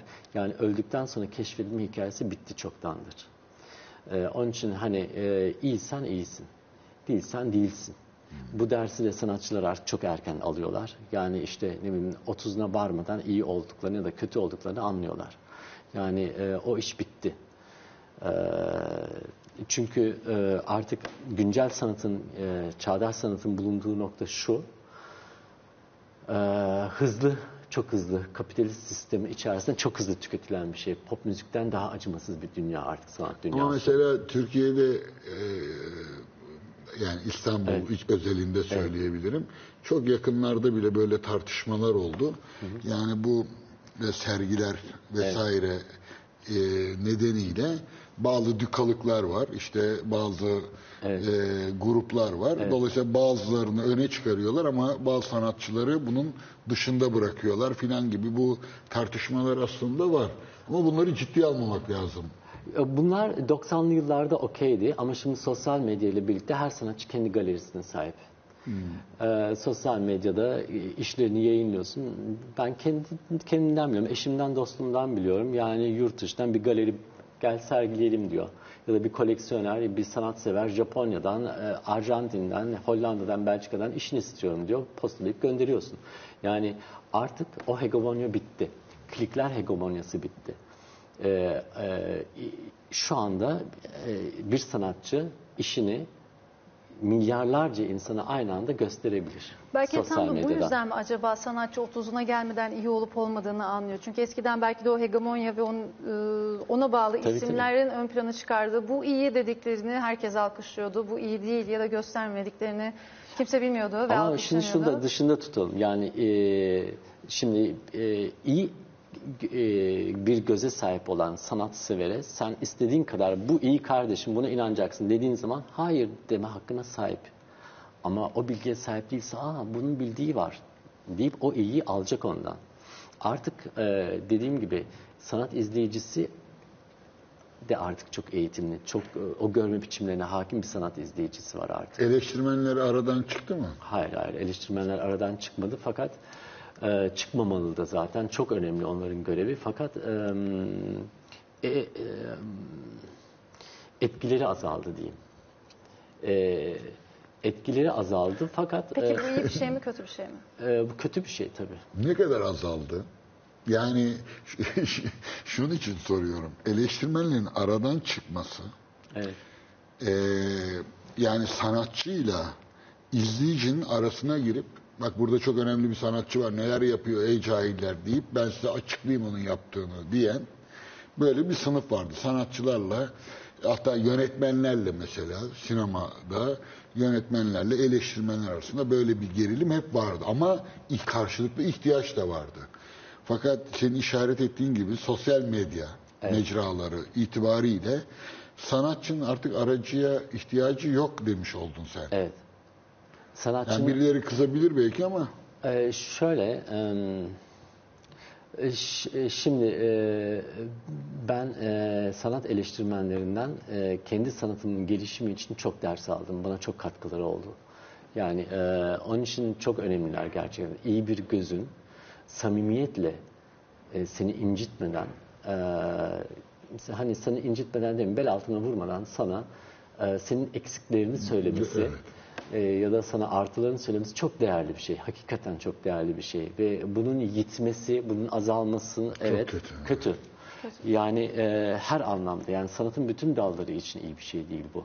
Çünkü bu ne demek? E, hani banalliğin yükselmesi demek bir anlamda da. Yani hani e, ben şimdi e, e, görgüsü yükselmiş bir kitle var artık diyorum ama bu hani e, bizim ülkemiz için e, şu kadarsa dışarısı için bu kadar. Yani burada hala e, bir sürü eksiklerimiz var bizim. O yüzden diyorum çok önemli fonksiyonu var sanat eleştirmenlerinin, kuratörlerin vesaire vesaire. Yani bu bizim için en azından. Evet. Peki Ama- tam devam et. Ben böldüm Tabii. değil mi? Ama bölmekte zorundaydım. Niye? Soluklanacağız. Vakit geldi. Ara verelim. Akabine devam Tamamdır. edeceğiz. Efendim devam ediyoruz. Şimdi şunu sormak istiyorum aslında ben. Sanatçı ister istemez o çağın ruhunu eserinde yansıtıyor dedik ya, dediniz ya. Şunu soracağım. Siz bu çağın ruhunu, şu an içinde bulunduğumuz çağın ruhunu nasıl tanımlıyorsunuz? Ee, ım, susmayı engelleyen bir çağdayız. Ee, susmamız artık çok zor. Ee, susmak için artık yardım istenilen bir çağdayız değil mi? Ee, en basitten neyden yardım istiyoruz? Uyku haplarından, alkolden, seksten, ee, meditasyondan, gurulardan. Ee, ve e, bu da ne demek oluyor? Ee, hız, daha çok hızlanmak zorunda insanlar. Daha çok para kazanmak zorundalar. Daha çok hırslanmak zorundalar. Ee, ve böylece sanat yapıtına nasıl bakılacak şimdi? Ee, e, nasıl yaklaşılacak sanat yapıtına? Bir roman okumak artık mümkün mü? Değil mi? Ben e, e, galerim yurt dışında, e, e, New York'ta idi. E, çok sık gidip geliyordum oraya ve New York'ta beni en çok şaşırtan şeylerden birisi de insanların ayakta yemek yiyor oluşuydu. Ya da ayakta kahve içiyor, koşarak kahve içiyorlar. Ya da işte ayakta hemen yiyorlar, ediyorlar. Oturan, dinlenen hiç kimse yok. Mesela ben çok iyi hatırlıyorum. Galerimdeki e, yardımcım 16 yaşından beri uyumamış.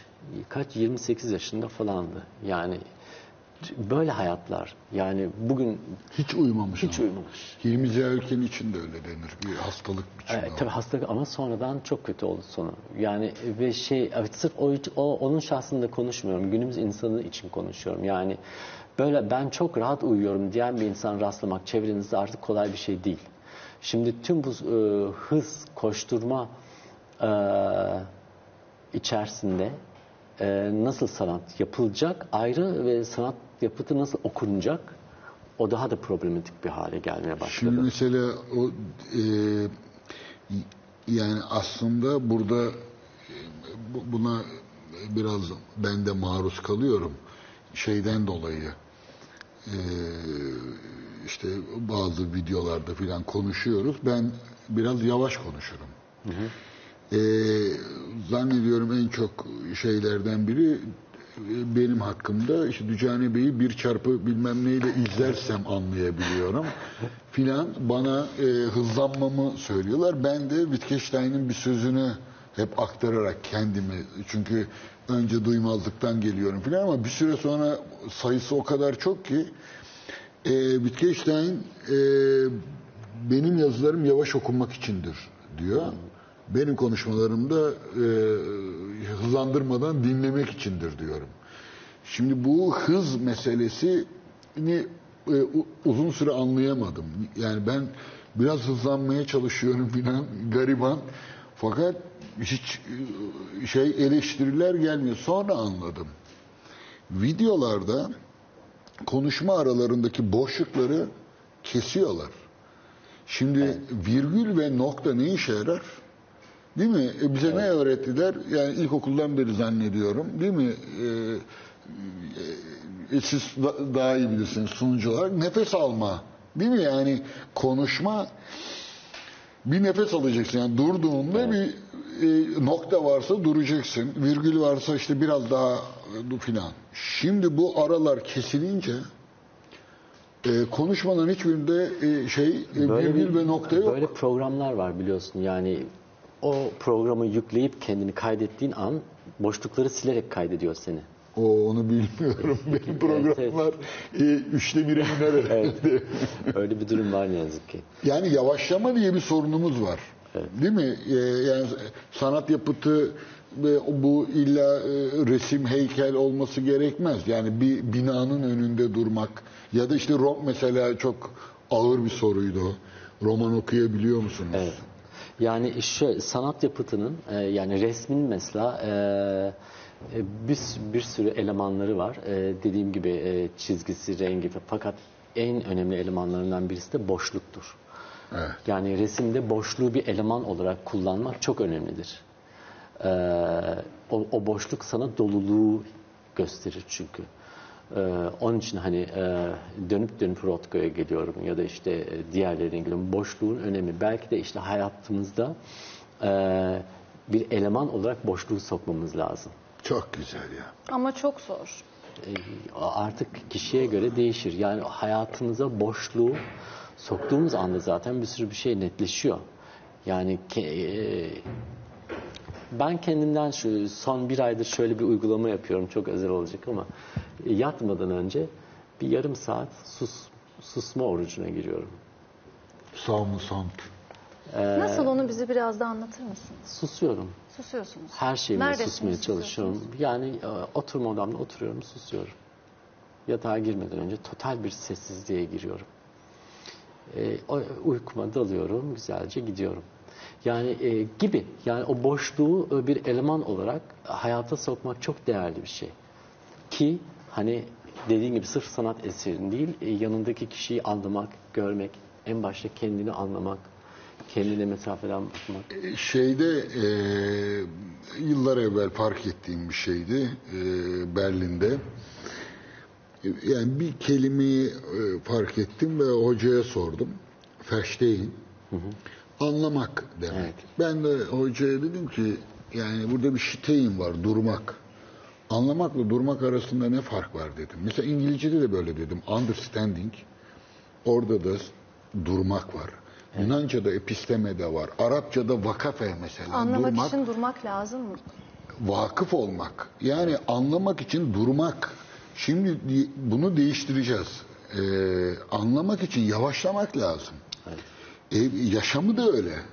Kendimizi de öyle yani sürekli koşturan e, bu kadar dış dışsallığın bu kadar baskın olduğu bir yaşamda insanın kendine bakabilecek bir e, şeye hıza yani durgunluğa e, kavuşması mümkün görünmüyor. E, Yine tabii e, şunu söyleyebiliriz. E, yani ekonomik yaşam, sosyal yaşam bizim durmamızı istemiyor. İstemiyor hala. Yavaşlamamızı hiç istemiyor. Devamlı hızla- hızlanmamızı istiyor. Peki yavaşlayabilmek için, durmak için demeyelim. O ideal bir durum. ataraksiya, dinginlik. Tanrı mesela hareket etmez. Bilgeler hareket etmez. Buda hep oturur. Yürüyen bir Buda heykeli var mı hatırlamıyorum.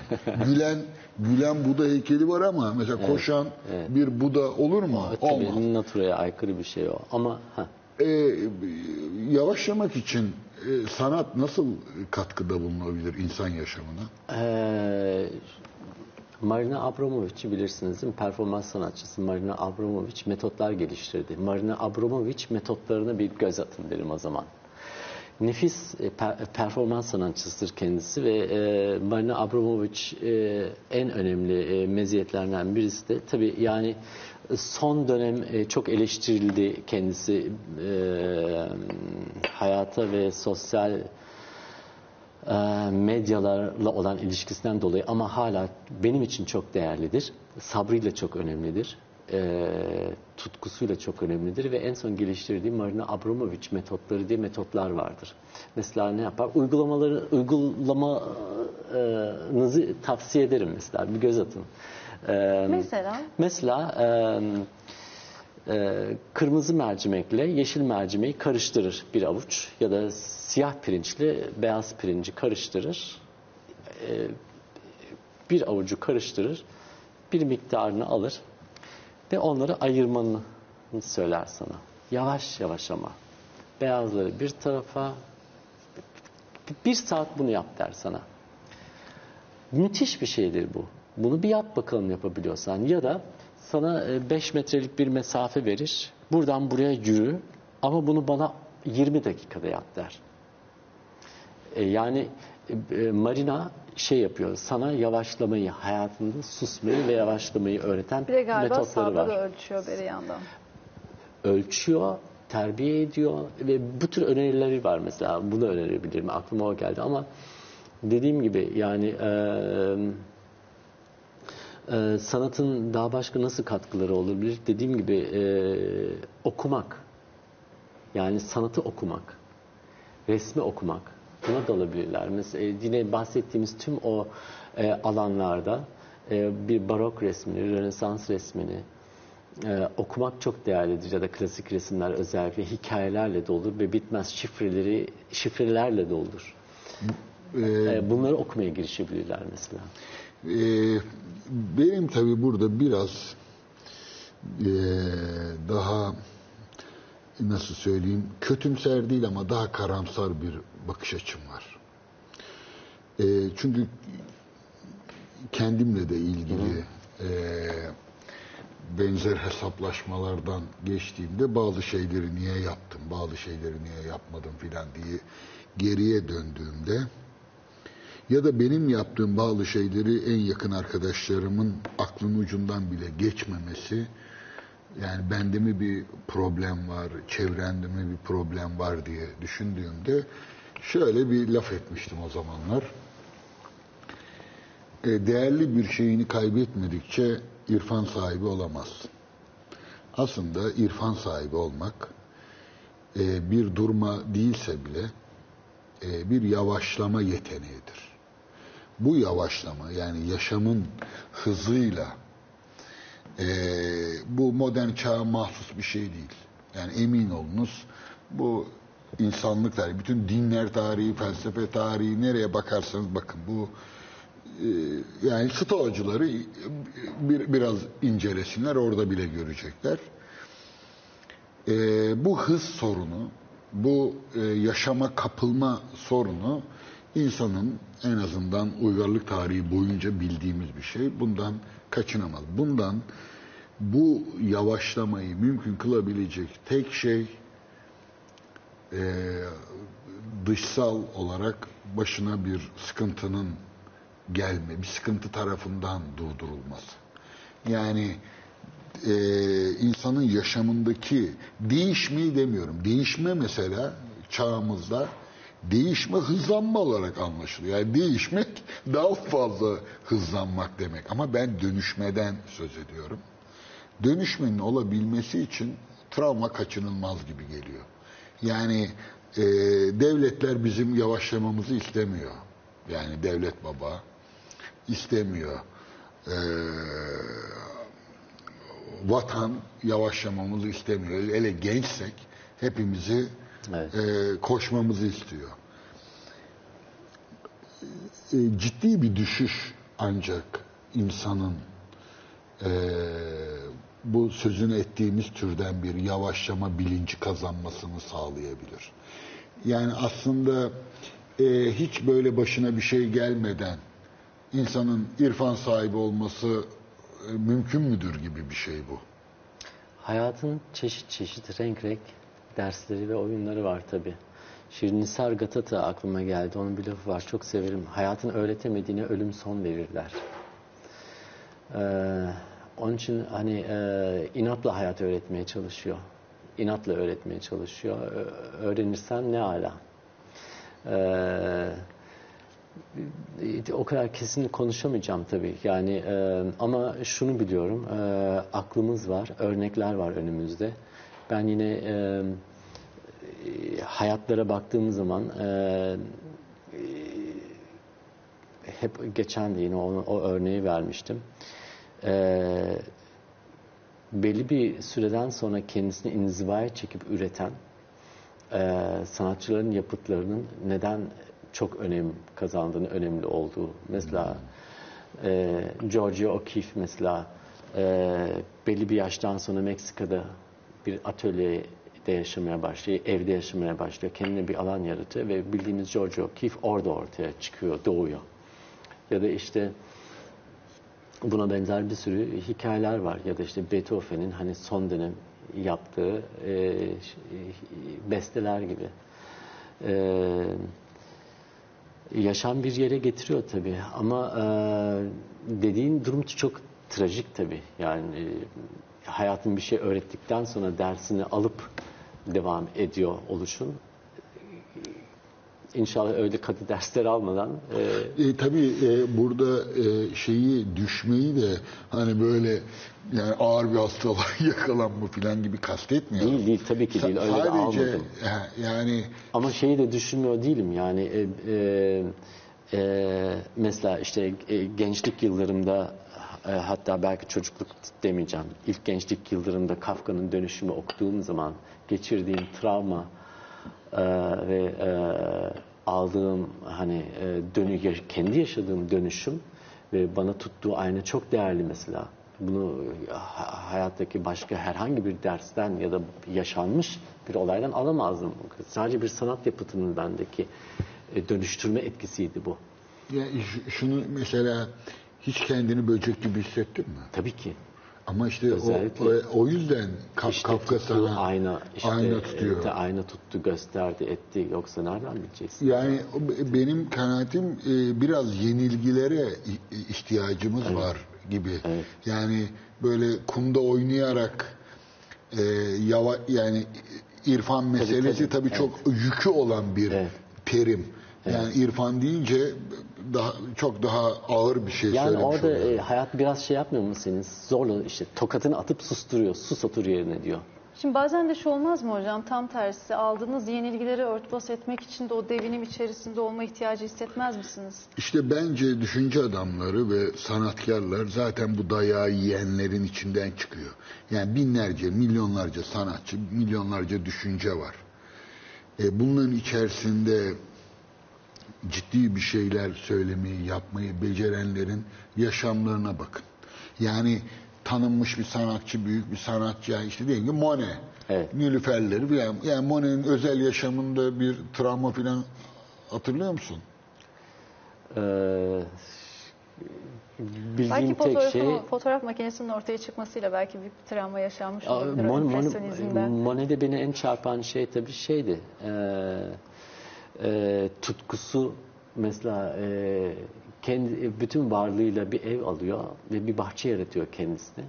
Ve orada yaptığı resimler, peyzajlarla daha büyük paralar kazanıp daha büyük bir ev alıp daha büyük nilüfer gölleri yapıp sonra onları yapıyor. Yani onun Jiverni değil mi? Evet, evet yani onun hikayesi bambaşka ve tutkusu da çok daha büyük başka bir hikaye ama dediğin gibi e, çok travmatik, trajik Yani bir iç dış dünyasında Evet. bir uyumsuzluk yaşamadığı takdirde bir insanın kendisini yaşamdan geriye çekmesi, yani inziva e, bir fil dişi kuleye çekilmek olarak söylemiyorum tabii ama inziva yani insanın toplumsallıktan, dışsallıktan kendi içine doğru yönelmesinin için bir başlangıç lazım. Bu zihinsel, düşünsel bir şey olamaz. Ama şunu da unutmamamız lazım. Yani e, e, Monet'den Matisse'e kadar hatta belki Picasso kadar Picasso'ya kadar bugünün insanıyla kıyaslanıldığından ultra yalnız insanlardı. Değil mi? Bugünün insanıyla kıyaslayın. E, e, elimizde sosyal medyayla yatıyoruz, sosyal medyayla kalkılıyor. Asla yalnız olma şansın yok. Asla. Yani e, 30 yıl 40 yıl öncesine gidin. Cep telefonu olmadığı zamanları düşünün. Normal telefonlarla değil mi? Randevuleşilirdi. Giderdin, beklerdin orada. Gelmese gelmezdi. Ee, en azından evinde sessizce televizyonda kapanırdı. Hani uyurdun, susardın, kitabını okurdun. 12'de kapanırdı yani. Ha, ya, yani şeyden bahsedeyim. Yani şimdi geriye git. Monet ile kıyasla Picasso'yla ya da Degas'la şunla bunla onlar çok sessizdiler aynı zamanda. Yalnızdılar da. Tek başınaydılar. Bugünle kıyaslanıldığı zaman onun için o yapıtların çıkma şansı vardı. Belki de. Peki siz de şu an kendinizi bir nevi inzivada hissediyor musunuz? Şehirden uzaktayım dediniz. Henüz değil. Çok zor, çok zor. Yani e, dağın başına taşındım, ettim, atölyemi, sistemimi kurdum ama gerçekten hani o suskunluk orucumu gibi sosyal medya orucu da tutuyorum bazı günler. E, işte televizyon orucu tutuyorum. E, işte e, kötü düşünmeme orucu tutuyorum. Ama bunları hep yapmak zorunda olduğum için yapıyorum. Yani e, çünkü çok zor bir e, e, şeydeyiz. E, e, çağdayız, zamandayız. Zor gerçekten. E, acımasız ve sert aynı zamanda. Yani seni senden alıkoyan bir çağdayız. Ve bunun eserlerinize yansıması da muhakkak oluyor. Ee, e, oluyor tabii ki olmak zorunda. Ee, olmak zorunda ve hani bu bir tercih yani bu bir tercih. Şimdi e, Basquiat mesela değil mi? E, çok önemlidir. Çok severim kendisini. E, Basquiat'ın resimlerini orijinalinde gördüğünüz zaman anlıyorsunuz. Gerçekten gerçekten şehir hayatını, New York'u, onun e, Afro-Amerikalı e, olarak e, yaşadıklarını vesaire birebir çağını almış, oraya özetlemiş, yapmış. Bu çok değerli bir şey. Yani hayattan kendisini, bugünün hayatından kendisini soyutlamayan, 2021'de kendisini soyutlamayan, tüm bu sosyal medyadan soyutlamayan, bilişim teknolojilerinden, dijital teknolojilerden, NFT'lerden soyutlamayıp da tam göbeğinde sanat üreten insanların işleri çok değerlidir, olacaktır. Ama bugünden bunu göremiyorum. Göremiyoruz tabii ki. Zaman geçmesi lazım. Yani zamanın sanatını bugün görmek artık bugün imkansız. Bir 10 yıl sonra belki 5 yıl sonra daha da netleşecek durum. Ee, ama e, hani e, yani kalıcılıkları netleşecek. Ama yaptıkları şeyin iyi olup olmadığını dediğim gibi bugün kestiren, gören gözler var artık. Yani takdir edilmeleri açısından diyorum. Ama hani bugünün sanatı inzivaya çekilmeyi gerektiriyor, e, susmayı gerektiriyor e, gibi bir şey demek yanlış olur tabii ki. Yani bugünün koşulları bu. Ne ortaya çıkacak, ne ortaya çıkıyor? Ki az önce çağın ruhunu da gerçekten çok güzel özetlediniz. Şimdi programımızın sonuna doğru artık yaklaşıyoruz. Son dakikalar içerisindeyiz. Eklemek istediğiniz bir şey var mı hocam?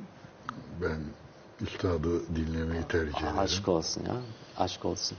Peki. Ee, yani şöyle eğer hiç değilse edeben bir şeyler e, söylemek için en azından e, içinde yaşadığımız çağı anlayabilmek için e, 10 yıl 20 yıl geçmesini e, beklemek kadar ona denk bir şey e, işaret edebilirim. İnziva zaten böyle bir şeydir. E, yaşamla aramıza mesafe koyduğumuzda yani yaşamdan payımızı eksiltmemiz halinde yani bir tür e, dışsallık orucu tuttuğumuzda öyle söyleyeyim e, kendi çağımızı okuma, yorumlama gücümüz artar diye düşünüyorum. Mesafeye ihtiyacımız var. Boşluğa ihtiyacımız var diyebilirim. Evet son söz olarak peki gerçekten de Ee, efendim bugün sanat ağırlıklı konuştuk. Çok da iyi yaptık. Ne iyi ettiniz de geldiniz. Ve tabii önemli e, bir tarih içerisindeyiz. Gece yarısını geçti saatler. Tarih 10 Kasım. Ulu Önderimizi ebediyete uğurladığımız tarih. Atamızı bir kez daha saygı, minnet ve özlemle anıyoruz. Haftaya devam.